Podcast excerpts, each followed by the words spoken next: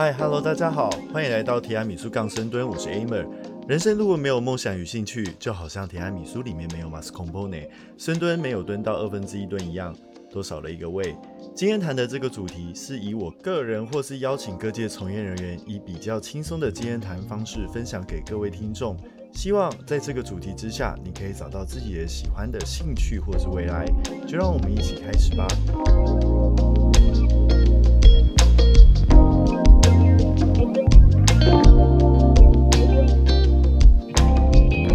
各位听众 ，Buenos días，Buenos días，Buenos noches。今天要来谈谈健身教练这个职业。今天会讲到怎么样成为一个教练，怎么样开始接学生。我知道大家都对这个职业充满好奇，其实还蛮光鲜亮丽的，尤其在大概35岁以下的族群，基本上你说出这个职业，大家就会有点小羡慕你。不过当你报上你的职业之后，别人就会开始对你上下打量，尤其你的身材。那这个时候健美的教练就会需要脱衣服，健力的教练就会把衣服穿得更多更宽，那功能性的教练就会开始说自己是瑜伽老师。好啦，以上是乱讲的，其实还是要看各位教练的个人体态。这个职业有好有坏啦，好处是时薪很高，即便你被工作室或是俱乐部抽成之后，还是高于非常多的职业，更不要提那些经营已经很久的自由教练，他的薪资水准更是可怕。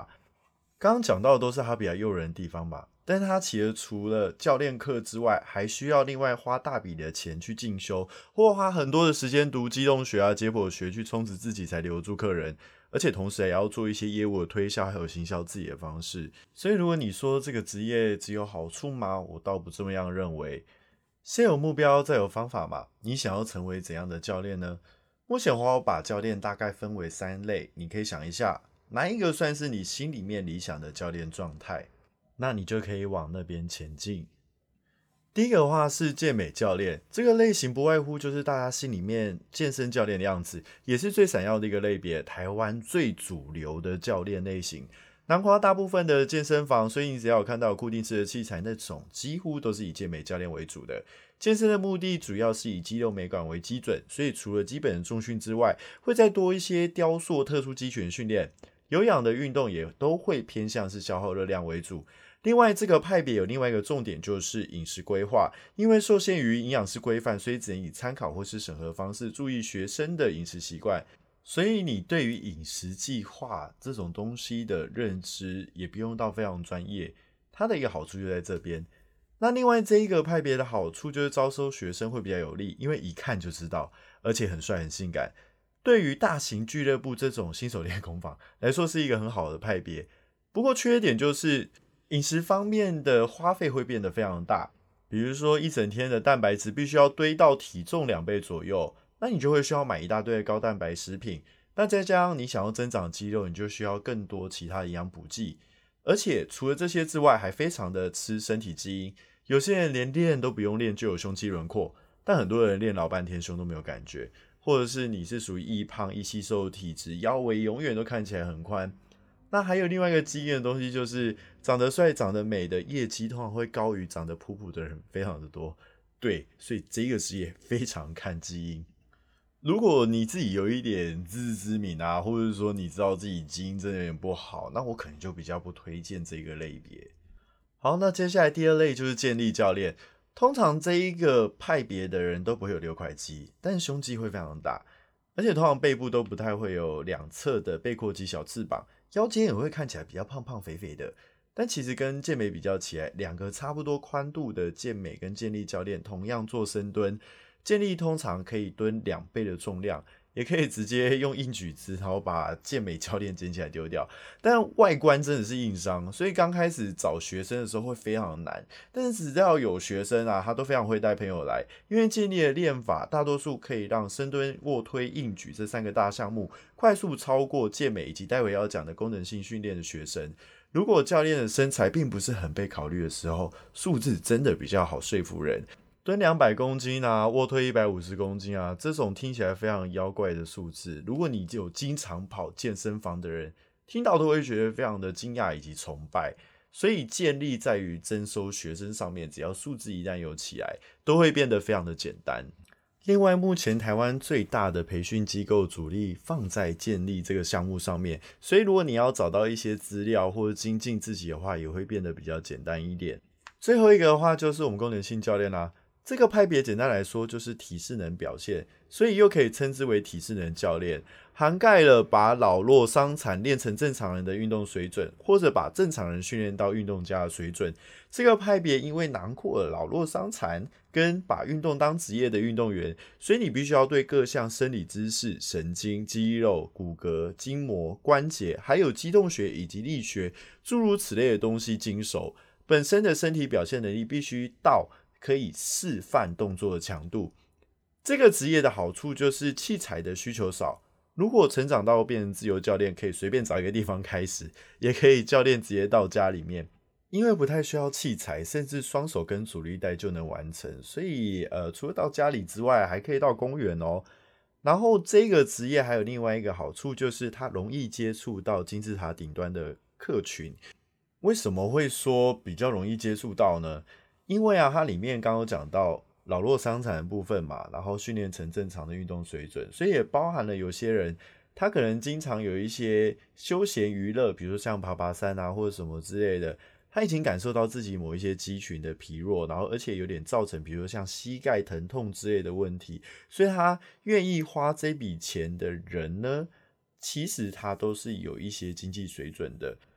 基本上只要学生愿意跟随的话，都不太容易因为经济的因素断掉。还有一点就是他排课会比前两种教练简单许多，因为他们大多数都是属于有钱有时间的状态。而另外一个功能性教练的主要族群，也就是运动家的部分，因为台湾的运动选手底薪都非常的低啊，大多数只能赚到知名度跟团体训练，所以希望你不要把这一块放得太重。原因是因为运动家光是专项教练以及运动防护员他就已经穷死了，很难再特别请体适能教练。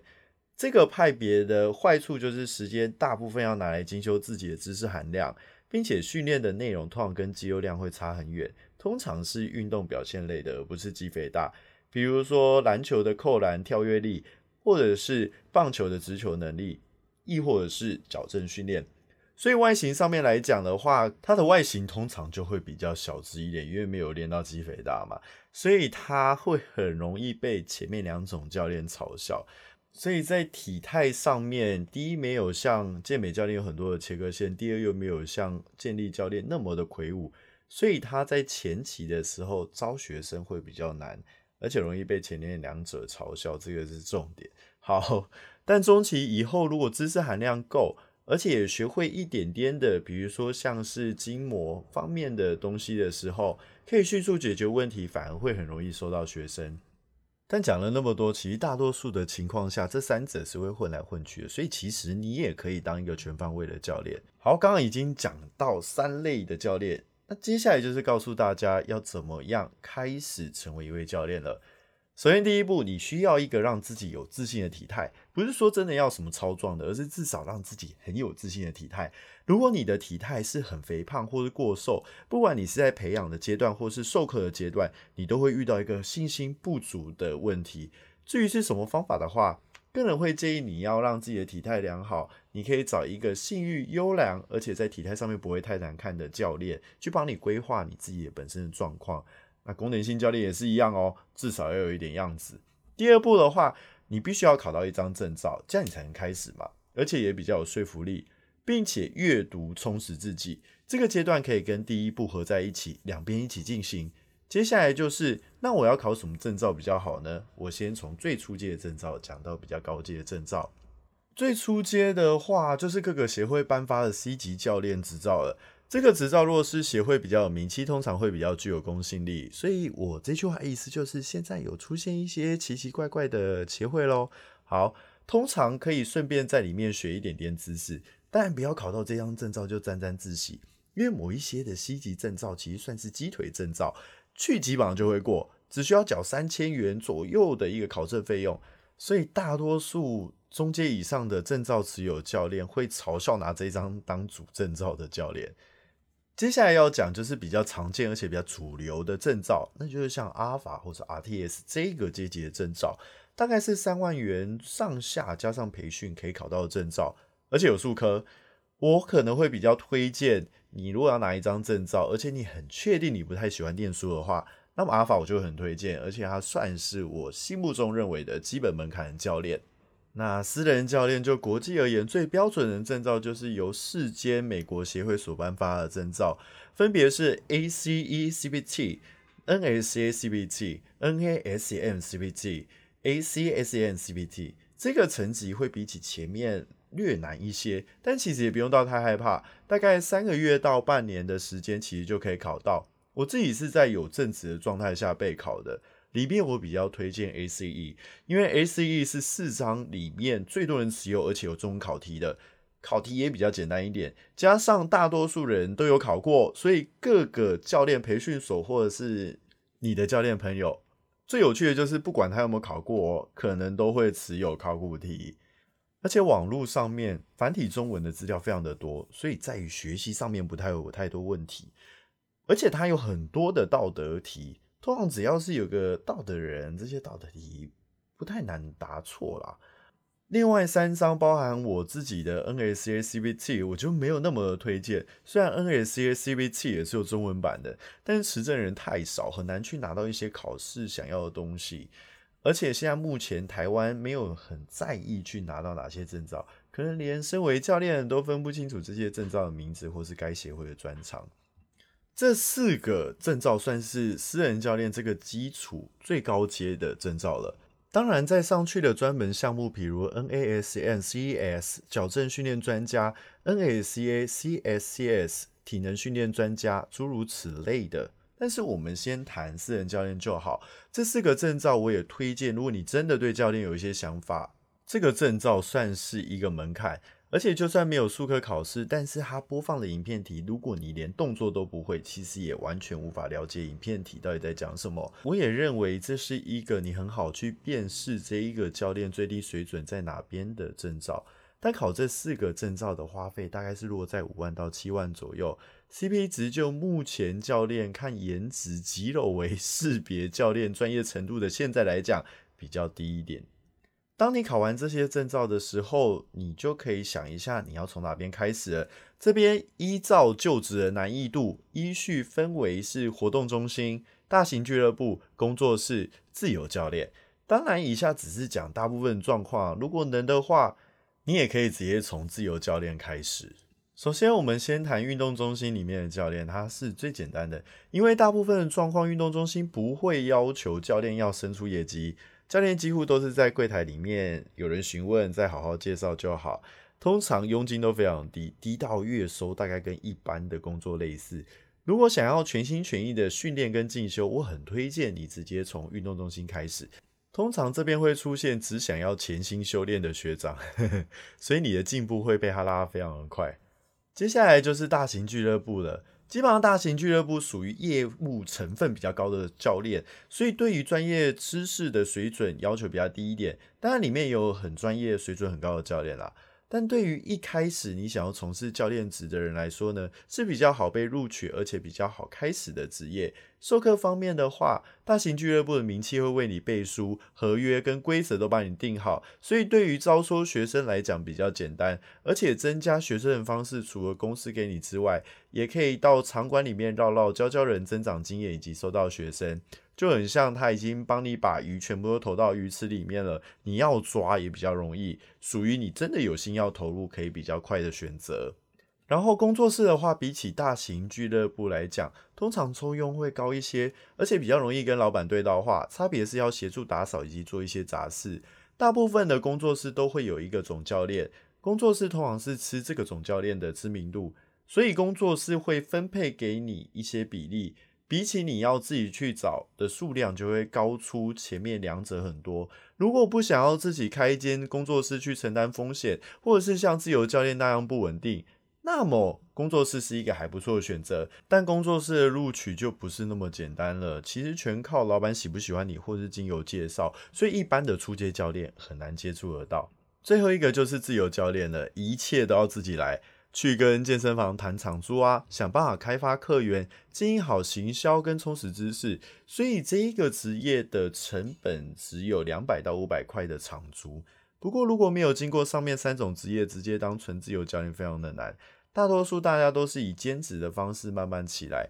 所以你是一个上班族的话，不一定要把原本的工作辞掉。3年到5年的自由教练，如果有好好的经营的话，年收超过100万，休假弹性，上班时数又少，就是属于一个非常好的工作。但缺点就是非常的不稳定，因为没有合约的束缚，所以学生很容易旷课请假，也就是放教你啦，或他突然想要存钱，对，突然哦，前面都不想要存钱哦，突然之间就想要存钱，或者说其他一些奇怪的理由，比如说天气太热他不想出门，太阳太大他不想出门，下雨天他不想出门，诸如此类的忽然之间消失不见，